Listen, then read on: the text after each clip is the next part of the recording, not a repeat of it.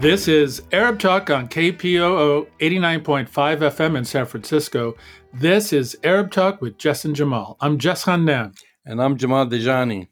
Jamal, we got a fantastic show today with a fantastic guest, and we have a lot to cover today. So let's get right to it. Our main topic today is going to be talking about the Israeli President Itzhak Herzog addressing the joint session of Congress in the midst of a rather significant uh, protest of his arrival to the joint session. I mean, as many of our listeners and viewers know, Pramila Jayapal, the head of the Progressive Democratic, uh, you know, party, basically said that Israel was a racist state in an address that she gave in Chicago. Um, people went crazy, obviously, both on the left and the right. The pro Israel groups just kind of attacked her viciously. Democrats and Republicans uh, attacked her viciously. And uh, this is needs to be discussed because you're inviting an Israeli president who's the head of an apartheid state who continues to oppress and ethnically cleanse uh, an indigenous people of, of uh, Palestine. So we're going to be covering that in some detail. But before we get to that, Jamal, uh, there's a really great interview that you did with Professor Avi Shlaim. He's going to be discussing his recent book, Three Worlds Memoirs of an Arab Jew. He's revisiting his family's life in Iraq before they immigrated to the newly created uh, state of Israel. Dr. Shlaim is an emeritus professor at St. Antony College and a former professor of international relations at the University of Oxford. The Zionist project and ensuing establishment of Israel in historic Palestine devastated the historical coexistence of ethnic and religious minorities in neighboring Arab countries. The Arab Jewish community in Iraq had historical ties and rich cultural traditions which extended back centuries. These all but vanished in a mass exodus of Iraqi Jews to Israel from 1950 to 1951. Joining us on Arab Talk this week is Professor Avi Shlaim. In his most recent work, Three Worlds Memoirs of an Arab Jew, he revisits his family's idyllic days in Iraq, where before they were unwittingly swept into the mass immigration of Iraqi Jews into newly created Israel. The family's cultural shock was traumatic, and their fortunes were reversed forever. Avi Shlaim is an emeritus fellow of St. Antony's College and former professor of international relations at the University of Oxford. He was born in Baghdad and grew up in Israel. He's one of Israel's new historians and has authored many books on the Arab Israeli conflict. Welcome to Arab Talk, uh, Avi. Thank you. It's a pleasure to be on your show. The title of your memoir aligns your Arab identity with your Jewish one. In today's context, uh, with the creation of Israel, most people don't even realize that there are Arab Jews. Can you talk about this? Uh, yes, this is the key point about my memoir. And um, the subtitle, Memoir of an Arab Jew, is very controversial in Israel uh, because Israelis maintain that um, an Arab Jew is an ontological impossibility. If you are a Jew, you cannot be an Arab, and if you're an Arab, you cannot be a Jew. And I deliberately used the term Arab Jew in the title in order to emphasize that I have a different view about Muslim Jewish relations, and that there was a time when I was a boy in Baghdad when there was normal relations, harmonious relations between Muslims and Jews. And the Jews weren't anything unique. They were just one minority among many. And there are normal relations between Jews and Muslims and Christians and other minorities. Now, uh, young people, when I say young people, anyone under 75 years old, anyone born after the establishment of the State of Israel, wouldn't know that this was the normal pattern throughout the Middle East. Uh, that there were Arab Jews and that there were normal relations, and there was nothing exceptional about it because they only know the present situation, which is a very unhappy one of antagonism and enmity between Muslims and Jews. You, you talk about uh, how Zionism was uh, an ideology that did not resonate with the majority of Iraqi Jews, that it arose out of European anti Semitism. Can you elaborate on this? Yes. Um, Zionism emerged in Europe in the second half of the 19th century. That was the age of nationalism. And in Europe, there was a Jewish problem uh, the Jews were a minority in every country, and there was anti-Semitism. Uh, one of the one climax of anti-Semitism in Europe was the Dreyfus affair in France, uh, and um, that led Theodor Herzl, uh, a Hungarian Jew uh, and a journalist, to write a book, a pamphlet called "The Jewish State," and his analysis said that um, anti-Semitism is pervasive in Europe, um, and the only and the Jews are a minority everywhere. They don't have rights, so the only solution would be for there to be a Jewish state, and where the Jews would be a majority, so there wouldn't be a problem of anti-Semitism. So that's the essence of Zionist ideology, which is the official ideology of the state of Israel. And Zionism says Zionism is the ideology which supports the establishment of the uh, st- uh, Jewish state in Palestine, the establishment of the state of Israel, and then defending and maintaining this state. Uh, I would add a qualification to Zionist ideology.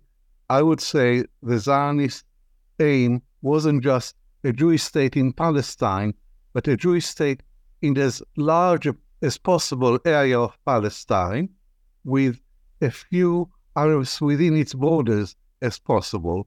In other words, I see Zionism as a, an exclusive and divisive ideology which works only for Jews and not for Arabs. And the, the last point I want to make about Zionism is that the one you mentioned, it was a European idea the Zionist movement was a, was a movement uh, by European Jews for European Jews, and it didn't address at all the Jews of the Eastern Jews, the Jews of the Arab countries. In fact, Zionism looked down on the Jews of the Arab lands as backward and primitive. Um, it's only after the Holocaust, after the Holocaust removed the main reservoir of population for the Jewish state that the Zionist movement started to look to the Jews of the East. My mother used to wax lyrical about the wonderful um, Muslim friends that we had in Baghdad. And one day I said to her, Did we have any Zionist friends? And she looked at me as if it was a very strange idea. And she said, No, um, Zionism is an Ashkenazi thing. It's nothing to do uh, with us? Well, I mean, definitely. I mean, you've said uh, early on you have to be pretty much born pre 1948 to even think about these ideas. Like the, the young generation, let, let, let's say, if we talk about it today with the makeup of the Israeli government, with people like uh, uh, Itamar Ben Gvir, uh, and you look at his background, his uh, Iraqi Kurdish background, but he's I would say, more Zionist than Ashkenazi Zionist in his thinking. Well, indeed. Uh, and um, it is, he is a good example of someone of uh, uh, Middle Eastern origins. As you say, he's a, a Kurd from Iraq by origin, and he is an extreme Zionist, uh, ultra nationalist. Um, and he is not uh, alone uh, he represents a phenomenon Israeli politics in Israeli politics since the arrival of the Jews of the Arab lands in the early 50s, and that is that um, Eastern Jews, um, Sephardi Jews, have voted in large numbers for parties of the right and religious parties, uh, and the Likud, the right wing nationalist party, came to power for the first time in 1977 uh, under the leadership of Menachem Begin because of the l- large proportion of Arab Jews who vote for the parties of the right. And today, uh, the these are um, Israelis with who are descendants from uh, the Middle East. The parents are from the Middle East. They st- still uh, vote in large numbers for the parties uh, of the right. Now, the question is that's a fact. It's an important fact in Israeli politics. It explains why the politic, the, the right wing is so strong and dominates Israeli politics. But the question is, why do the um, Jews of the Arab lands vote for the parties uh, of the right? And the official answer, the Zionist answer, is because these Jews lived with Arabs. They lived in Arab countries. They know what Arabs are really like. They understand the Arab mentality in inverted commas. They know that Arabs only respect the language of force. That's why they vote for nationalist parties. And I say, no, this is not true. Uh, our experience in Arab countries differed, but it was nowhere as bleak uh, and bad as Zionist ideology would have you believe. I believe that I think that the real reason why um, uh, Oriental Jews tend to vote for the parties of the right is that they were indoctrinated in Israel. They arrived in Israel.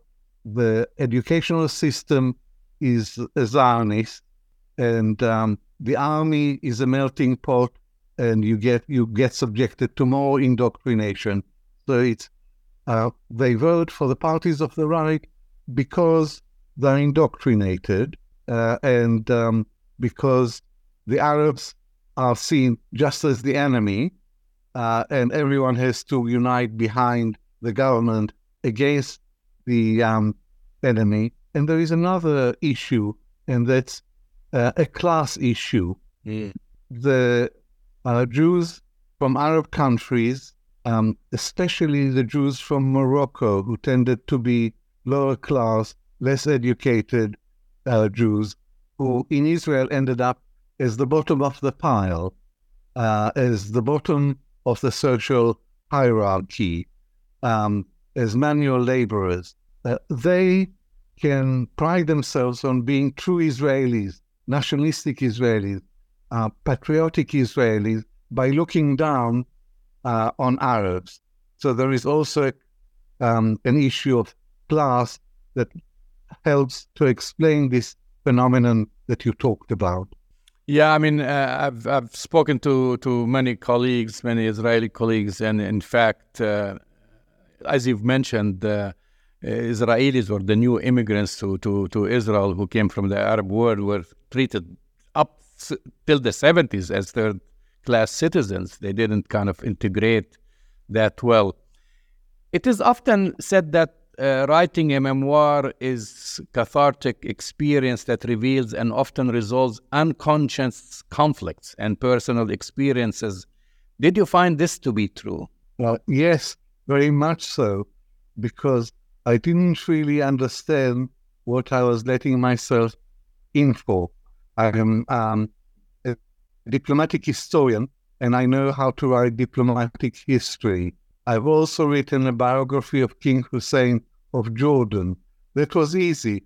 You have one central character and you build a narrative around your central character. But I've never written about myself. Mm-hmm. And if I had to overcome serious inhibitions in order to embark on the writing of this memoir.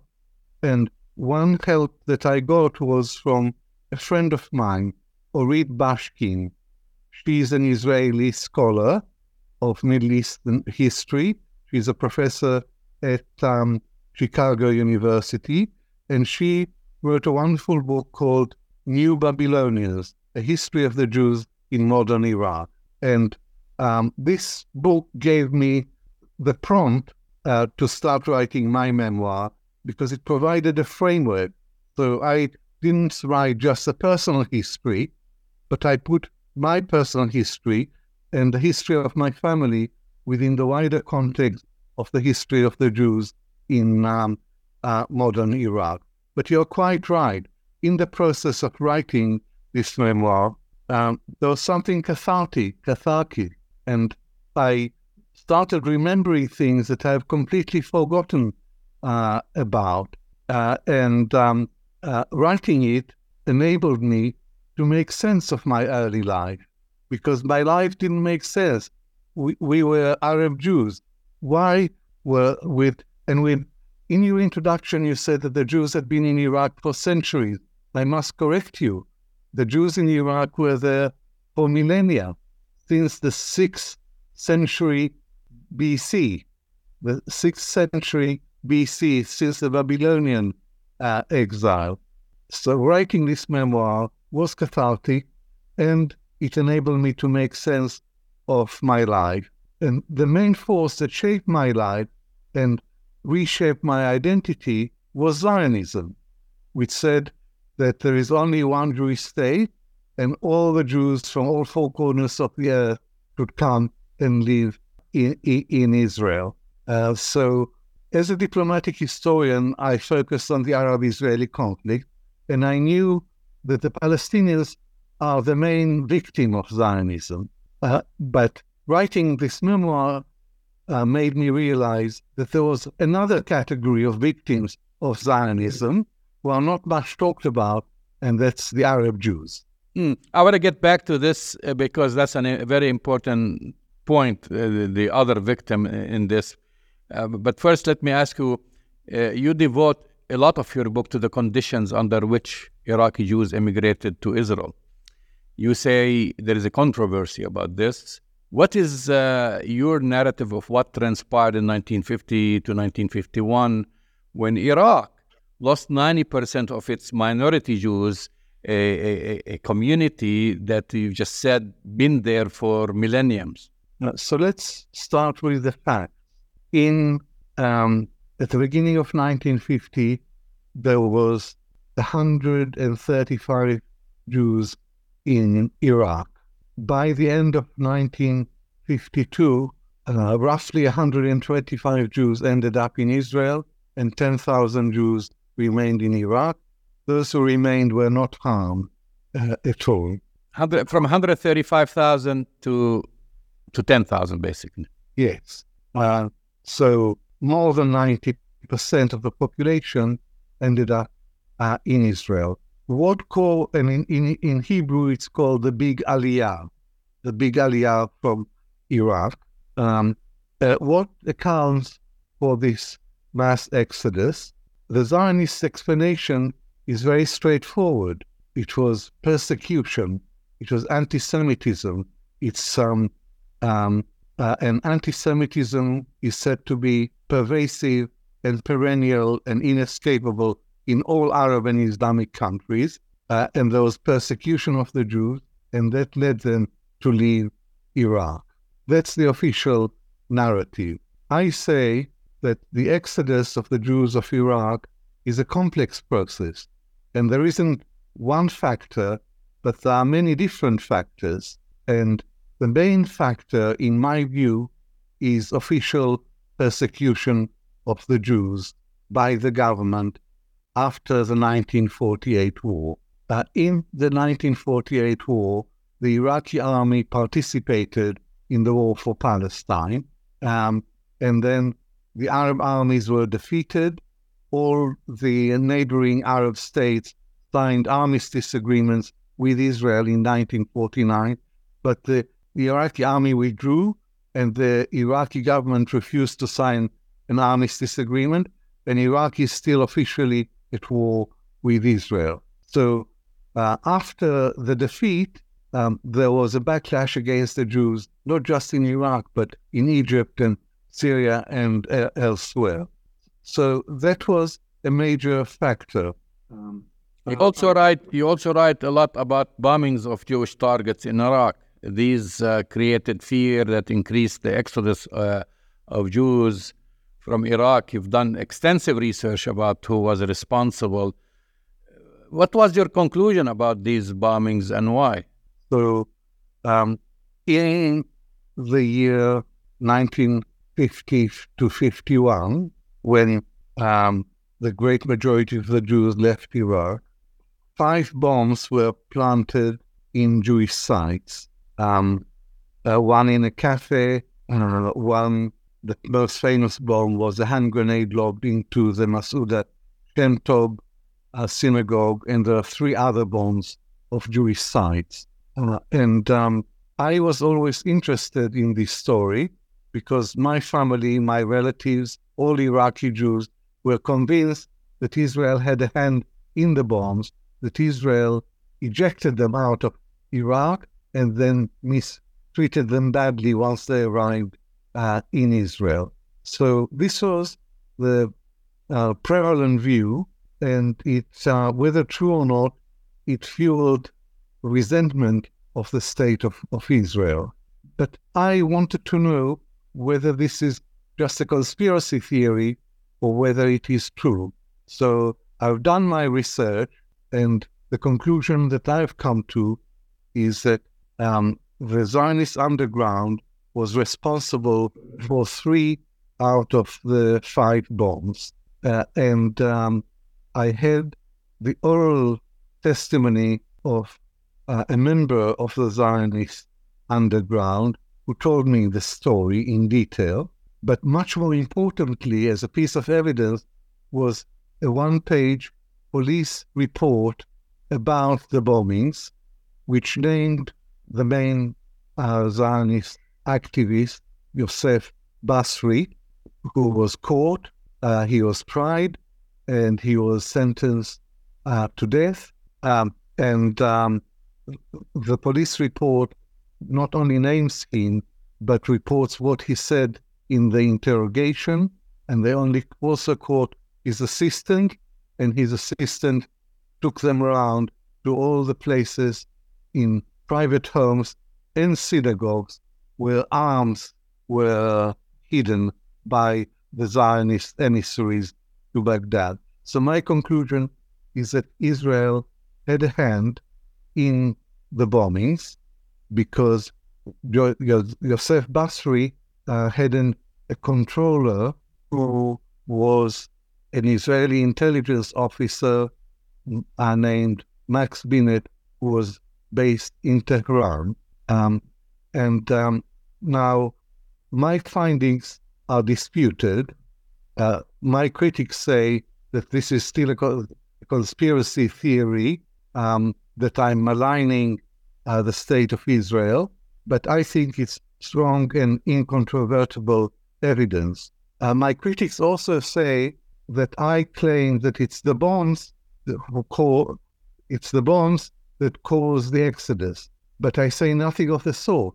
As I told you a minute ago, I think that the exodus is a complex story to be understood in the context um, of what happened in Iraq and in the Middle East and in Israel, Palestine uh, at that time.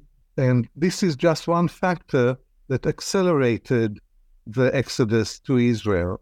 But I'll say something else. Even if not a single Jew left Baghdad, left Iraq because of the bombs, uh, I would still uh, consider it a very significant fact because it tells us something about Zionist aims and Zionist methods. It tells us something about the ruthlessness of the Zionist movement in uprooting the Jews from their Arab uh, homeland. This is one example of um, something much bigger, which has been described not by me but by someone else as cruel Zionism. So the bombs in this in the streets of Baghdad in 1950-51 are um, a striking example of cruel Zionism. Um, talk about life as a as a new immigrant to Israel. How, how, did your parents adjust? Did they have an easy or difficult time integrating? Uh, we were privileged. We were a very wealthy, upper middle class Jewish family in Baghdad. My father was a very rich merchant.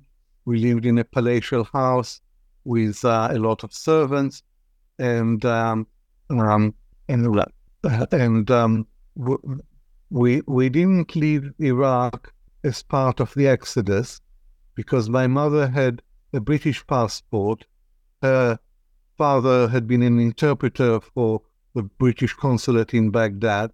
So her family had British passports. And my mother, my grandmother, Musli, my two sisters, and I left Baghdad on a regular flight to uh, Cyprus. And from there, we went to Israel.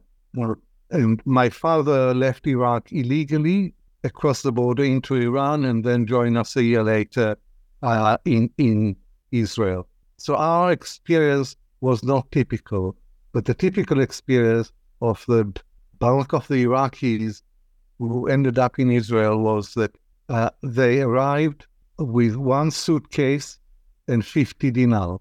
They arrived, they were penniless. And when they arrived at the airport, they were sprayed with DDT like animals, which was a really traumatic experience for them.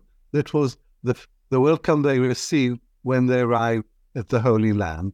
And from the airport, they were taken to transit camps.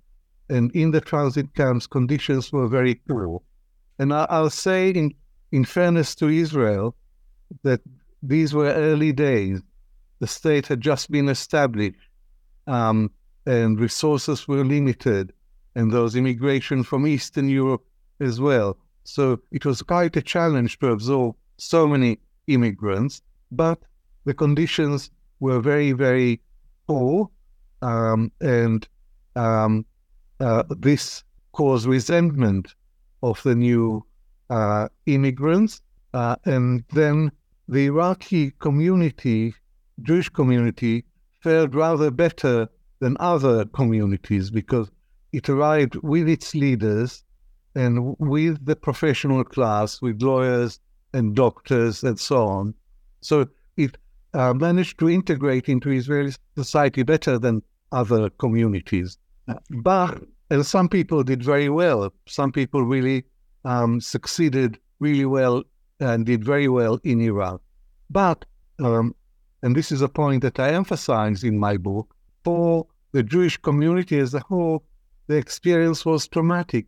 It's like uh, a tree being pulled up by the roots. Uh, and it was a collective experience uh, of, and there's, uh, I, will I'll, I'll make one last point on this. I had a distant relative called uh, Itzhak Bar Moshe. He was an author, a writer. In Israel, he wrote 10 books, all in Arabic. And one of them was uh, his memoirs, and it was called Al Khuruj min al Iraq, Departure from Iraq. And he says, we, we left Iraq as Jews, and we arrived in Israel as Iraqis.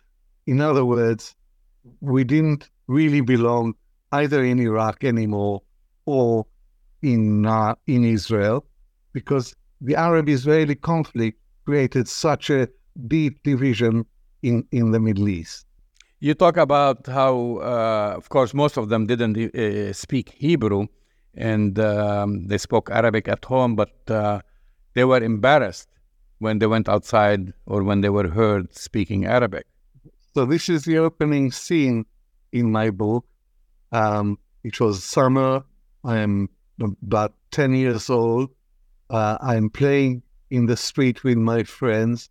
We wear sand- we wore sandals and shorts, and along comes my father, and he wears uh, a tailor-made three-piece suit with a white shirt and a tie, and he looks alien. He looks very foreign, and he comes to me and he starts speaking to me in Arabic.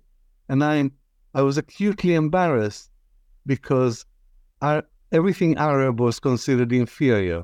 Arabic was considered not just the language of the enemy, but a very ugly, guttural language.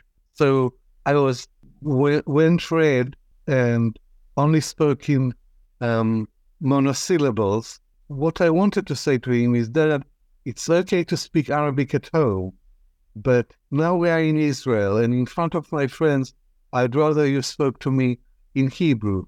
But he couldn't speak Hebrew. He could only speak to me uh, in Arabic. And that sort of was emblematic of the difficulty that all of us, all the members of uh, my family um, and the larger community had in um, uh, adjusting to the new life uh, in Israel. Uh, and this difficulty of communication is something that continued to affect my relationship with my father because he never really got over uh, the trauma uh, of arriving in a new country where he couldn't find his feet. He was unemployed. He was mildly depressed. So in Hebrew, immigration means aliyah. Aliyah means ascent to the holy to the to the promised land. But in our experience, the move from uh, Baghdad to Ramat Gan near Tel Aviv was not was not ascent. It was steep yeridah. It was a steep descent um, to the margins of Israeli society. Talk about the, the three worlds in your book's title and explain each one's defining influence on who you are today. Um, so, well, I was born in Baghdad in 1945. Uh, the first world is Baghdad up to the age of five, up to 1950. The second world is Ramat Gan, a town near Tel Aviv in Israel, where I went to school from the age of five to 15.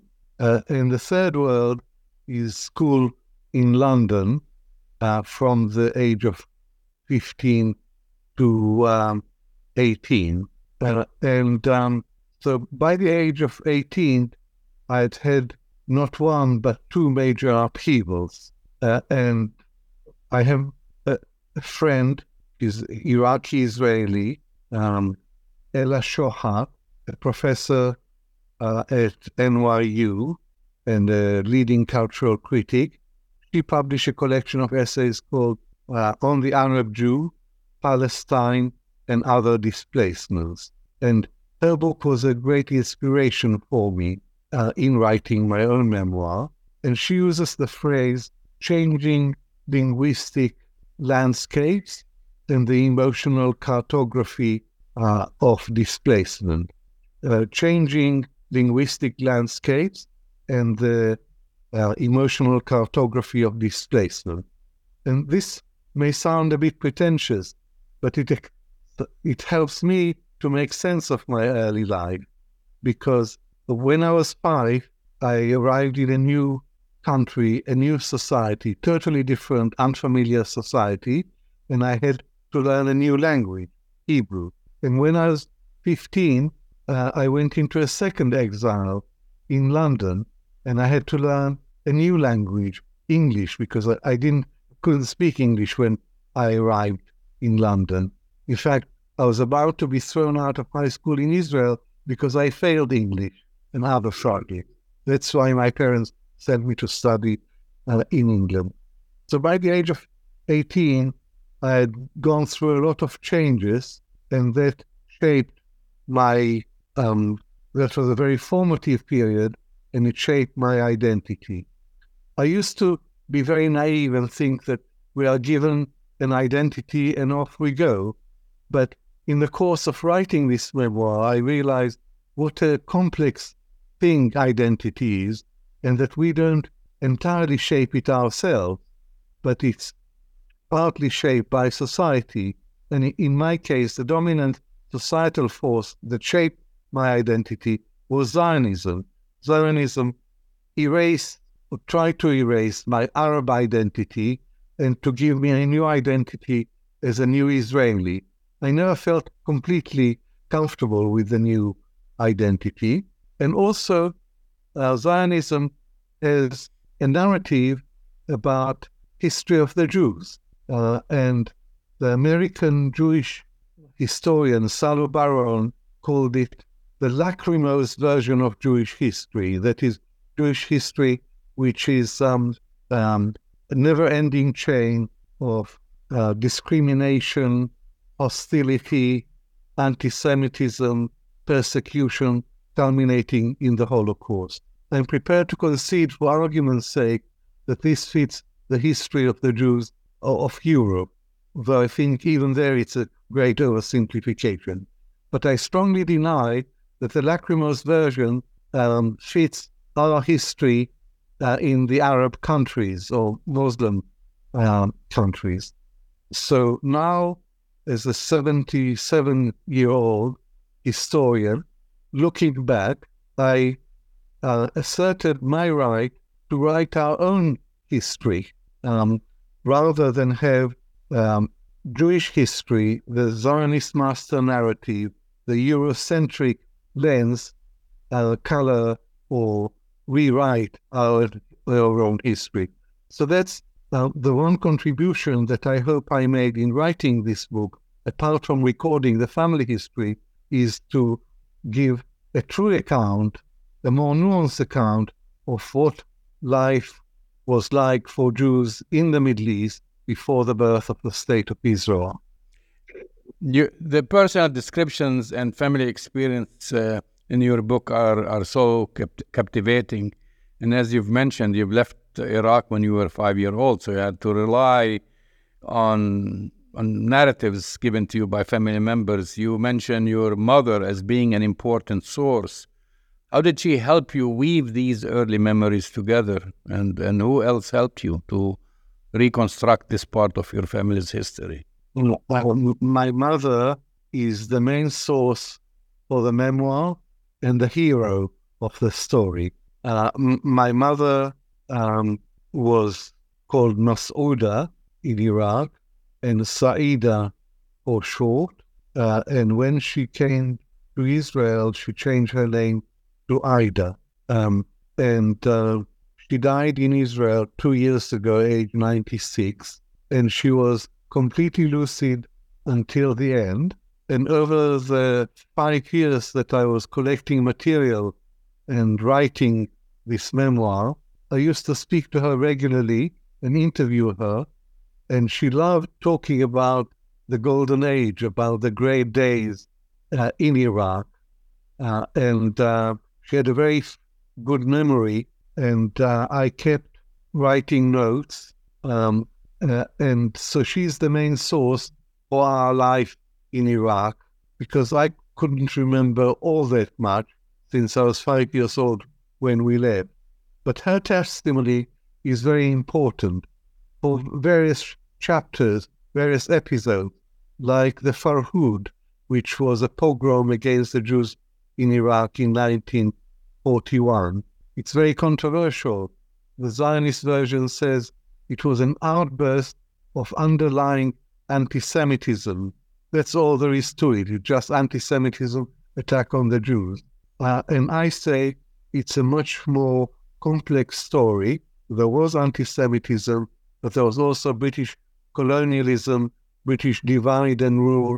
Um, and um, my mother spent a month um, during the Farhud the, the month that preceded the Farhud, uh, uh, took she took refuge in the American embassy in Baghdad. So she gives her own account of the Farhud, um, and um, most accounts are given by men, and it was important for me to try and uh, and uh, contribute to the gender balance in this history by giving her testimony. I'll just give you one example of what she sort said to me about the Farhud.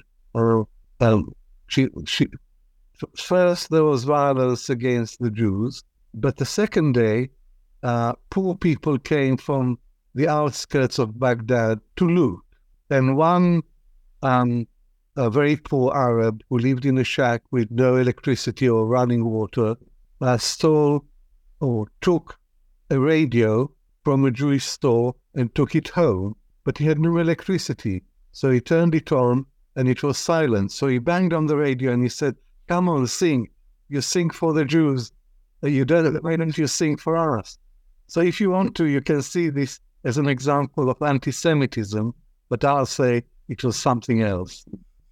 The book is The Three Worlds Memoir of an Arab Jew by Avi.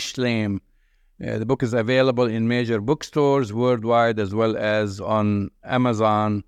Uh, Avi thank you for coming on Arab Talk. Thank you very much indeed.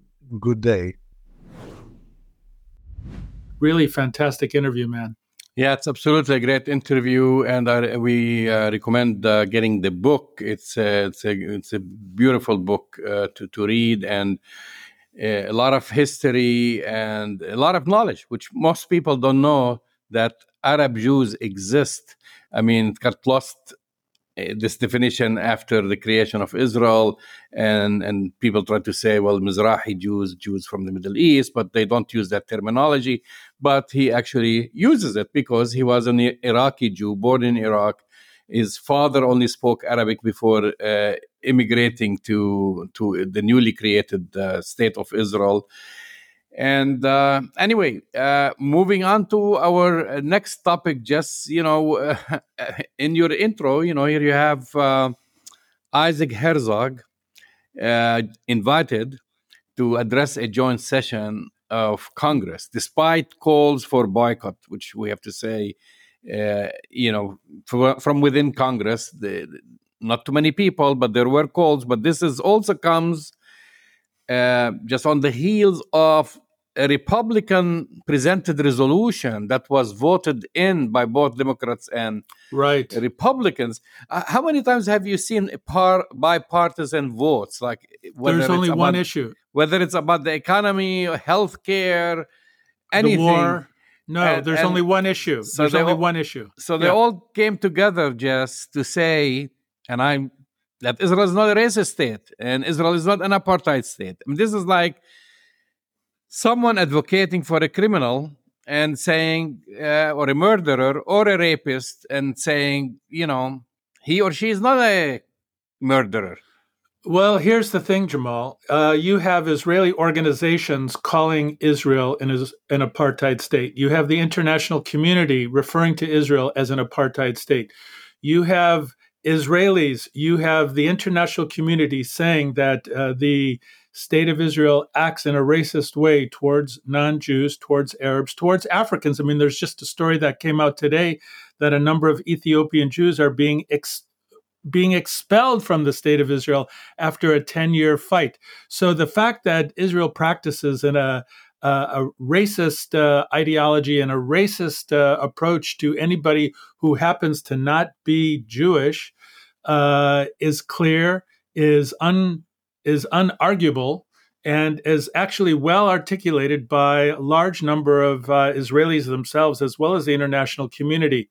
This particular event, though, with Itzhak Herzog Jamal, is really damaging. And just show you how outrageous the Republicans are. They celebrate the leader of a racist apartheid state. But then when he celebrated LGBTQ plus uh, parade in Jerusalem, uh, which most is, which a lot of the Israeli right is, you know, firmly against and attacked. You had the Republicans who welcomed him basically give a silent boycott to him and were critical of the comments that he made towards LGBTQ plus uh, community members. So, my question to you, Jamal, is: Do you think the Republicans are ever going to wake up? I mean, they're hitching their wagon to a racist apartheid state. Eventually, these right wingers are going to turn on them. Some point, at some point, they're going to turn on them. Yet they're hitching their wagon to them right now. Well, I don't know about the Republicans. It might take some time, but I can tell you that the Democrats are out of tune with their constituencies. Absolutely. And this is this is very important. Of course, now we mentioned the few Democrats boycotted, starting with uh, you know, Rashida Tlaib, Ilhan Omar, Alexandria Ocasio Cortez, Jamal Bowman, Cori Bush, Cori, Bush, Bush. Uh, Bernie Sanders, uh, you know, and, and so forth. However, when you have this bipartisans, uh, I don't want to say, is it a, a tour de force? Love fest. love, fest. fest. Love fest alongside their Republican rivals uh, welcoming Herzog. But going back to the Democrats, and we spoke about this, uh, why they are so out of tune, uh, Jess. We talked about the Gallup, uh, the annual Gallup poll survey that found Democrat sympathies lie more with Palestinians than Israelis by a margin of 49% to 38%. They, That's right. And I'm looking here at the at the poll just to remind our listeners and viewers. The survey found that sympathy, toward Palestinians among U.S. adults is at a new high of 31 percent, while the proportion not favoring either side is at a new low of 15 percent, which is basically just a remarkable shift from a decade ago when sympathy toward Palestinians stood at just 12 percent, and uh, during that same period, sympathy towards Israelis has declined from 64 percent to 54 uh, percent. Also, uh, you have other polls, uh, just and uh, about Israel's so-called democracy that they're trying to force it down our throats, our taxpayers, U.S. taxpayers, throat that Israel is a vibrant democracy. Israel is not a racist state. Israel is not an apartheid state and uh, they had there was a poll conducted between March and April uh, of this year. Only nine percent of responses chose to say that Israel is a democracy. Only nine percent. So look Yeah. at that when you compare it to U.S. Congress minus the uh, the 435 plus the 100 senators minus the nine. So I don't know what's that percentage would be like 98% in support. Yeah, I mean, but it supports your point, Jamal. The Congress and both houses of Congress are out, out of step, not only with their constituents, Jamal, but out of step with reality. And it shows you the split between reality and the power and the influence of pro Israel lobby groups. These congressmen and women are terrified to speak the truth about what's happening in Palestine. I mean, look at Pramila Jayapal. You know, she had to walk by her statement. Did did you did you happen to catch how she parsed it? She said, "Oh, I'm so sorry. Israel is not a racist state, but some of the people who lead the country are racist, and some of the policies. I mean, it's just like it's just like ludicrous that she's trying to parse it in this way at a time when they're trying to crush the judiciary." Uh, in this apartheid state, further eroding any possibility of democratic you know checks and balances in this apartheid state i mean it's it's really crazy but you know with the poll results that you you mentioned jamal time is on the side of justice time is on the side of palestine time is on the side of palestinian uh, justice for you know equal rights and and self-determination because these numbers are c- continue to grow in terms of international and national support for the Palestinian cause. So, sorry, congressmen and women, Republicans and Democrats, again, the majority of you are on the wrong side of history. They are on the wrong side of history. And, and one other poll that I didn't mention is also a poll amongst uh, uh, Jewish Americans, and uh, Right. especially amongst Right. the young Jewish Am- Americans. And the poll also shows that their support of Israel is eroding. Of course. And and you know, so I don't know who who are who are who they are speaking to when You know who- they make these you know. statements. You are know. they speaking to the American public or No. are they speaking to AIPAC? I mean, that's that's the question to you, Jess. Well, they're speaking to AIPAC, they're speaking to the money, they're speaking to the the anxiety that all congressmen and congresswomen feel if they are critical and honest about what's happening uh, in historic Palestine and what's happening to the apartheid state, the Israeli apartheid state. If they were to truly be honest about it, they would say exactly what uh, Congressman Jayapal said. But they they're speaking from a a, a a a place of fear and anxiety. And I'll say, Jamal, that place of fear and anxiety is it's an illusion about how much power uh, they have. It's still powerful, even though it's an illusion. But the way things are going historically, the way the polls are going, the way the apartheid state is going, um, you know, it's not just being on the wrong side of history, Jamal. We're talking about U.S. congressmen and women actually voting against the strategic interests of the United States and the people of the United States. And that time, that reckoning is going to come. It's also embarrassing. I mean, just the Yeah. fact that you have a resolution. I mean, as if they don't have anything better to do to have a resolution about something like.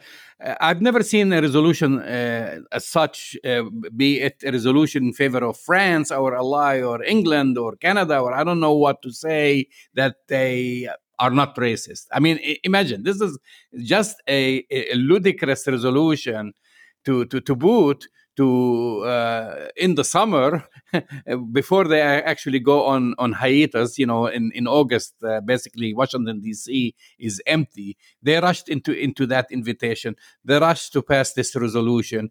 I mean do you think they'll have a resolution on uh, student loan forgiveness?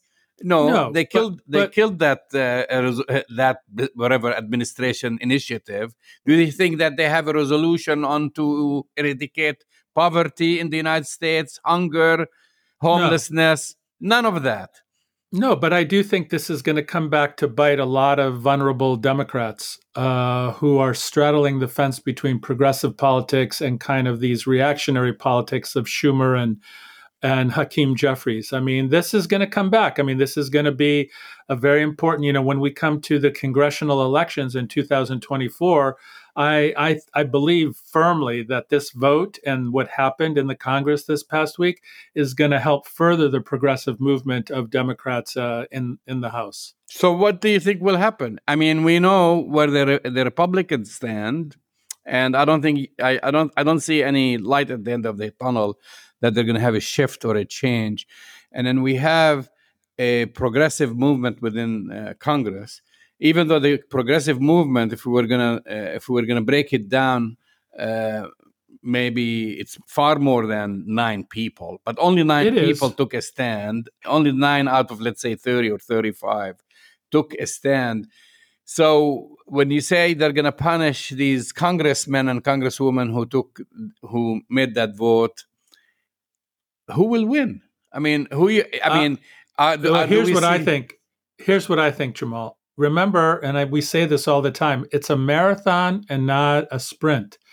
This, all the numbers that we spoke about today, with the poll numbers, the fact that we even had nine congressmen and women stand up for justice and boycott this, this, uh, you know, this, this racist representative, this representative, this racist apartheid state, is a big step and I think it's very positive. So when I say punish, what I mean to say is that more people within the Democratic Party are going to join the, the progressive caucus, which is the largest caucus, by the way, within the Democratic Party. It's the largest one, you know, calling themselves progressive. And it's only going to get larger. It's only going to get bigger. Will it change overnight? No. But are we on a path toward very significant progressive change toward approaching how we support this apartheid state? I believe it. Absolutely, yes. It's just a question of time.